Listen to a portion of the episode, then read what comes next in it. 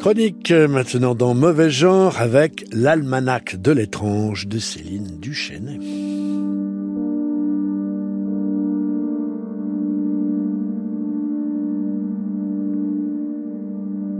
Smilovski Oui, j'arrive. Bonjour. Ah, bonjour. Vous étiez en train de peindre là? Oui, on train, oui, de bricoler, gros. On y va? Oui, On on travaille, on travaille. Nous sommes en 1985 et le journaliste Bernard Lecomte s'apprête à entrer chez Jean Smilowski. Jean Smilowski vit dans une cabane construite euh, aux marges de l'île, au milieu de jardins sauvages, à l'extérieur des anciennes fortifications de la ville. Mais la mairie a décidé de restructurer le quartier et quelque temps après ce reportage, Jean Smilowski sera expulsé pour être relogé dans une HLM et sa cabane sera rasée. Il mourra en 1989. Cette cabane, Jean Smilowski, né en 1927, y vivait depuis de plus de 40 ans, en dépit du froid, de l'humidité de conditions de vie on ne peut plus précaires. Pourtant, en pénétrant dans ce lieu, on arrivait dans un royaume. Jean Smilowski parlait même de palais, un lieu rempli de couleurs, de peintures vives, d'objets fabriqués. Car pendant des décennies, exclu et vivant à l'écart du monde, il avait fabriqué son propre univers, entouré de ses héros et de ses héroïnes. Sur ses tableaux, dans ses cahiers où il dessinait, il y avait Sitting Bull, John Wayne, Laurel Hardy, Zorro, Tarzan. Passionné de cinéma, il avait une visionneuse à main qui lui permettait de regarder des films. Il se filmait aussi lui-même et ses œuvres grâce à une caméra Super 8.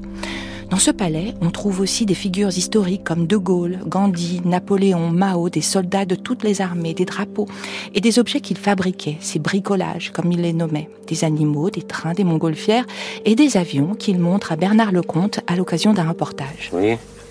Alors, euh, autrefois, je mettais, vous voyez, une tige là, qui a un trou. Je le mettais dans le jardin. Maintenant, je cultive plus, alors je m'en vais plus. hein.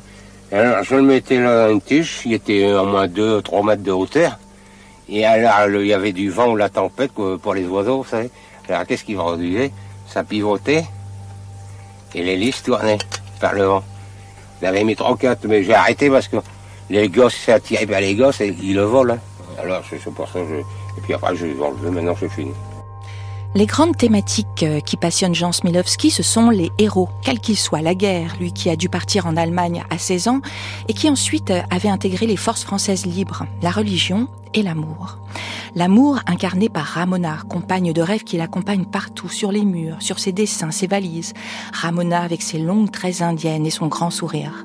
Ramona que l'on peut encore voir aujourd'hui dans l'entrée de la mairie du Vieux-Lille aux côtés de Sitting Bull dans une grande fresque de Jean Smilowski sauvé de la démolition.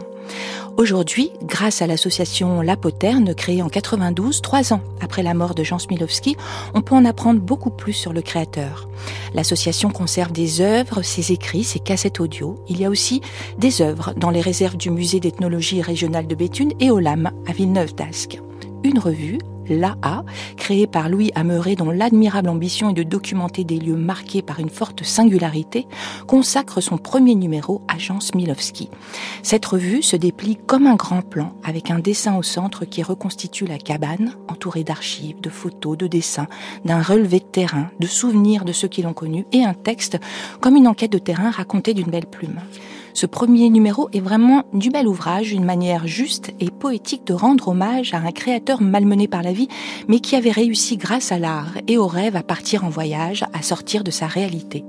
Alors pour découvrir cette revue, rendez-vous le 21 mars à Lille, dans les locaux de l'Atelier populaire d'urbanisme de FIV Lille, l'association qui avait aidé Jean Smilowski à retrouver un logement. Et lui, Émoré, créateur, auteur et dessinateur de la revue, viendra y faire une présentation et sera aussi présente l'association La Poterne. Toutes ces informations sont à retrouver sur la page de l'Almanach de l'étrange et de mauvais genre. Merci Céline pour cette entrée Jean Sminowski de l'Almanach de l'étrange.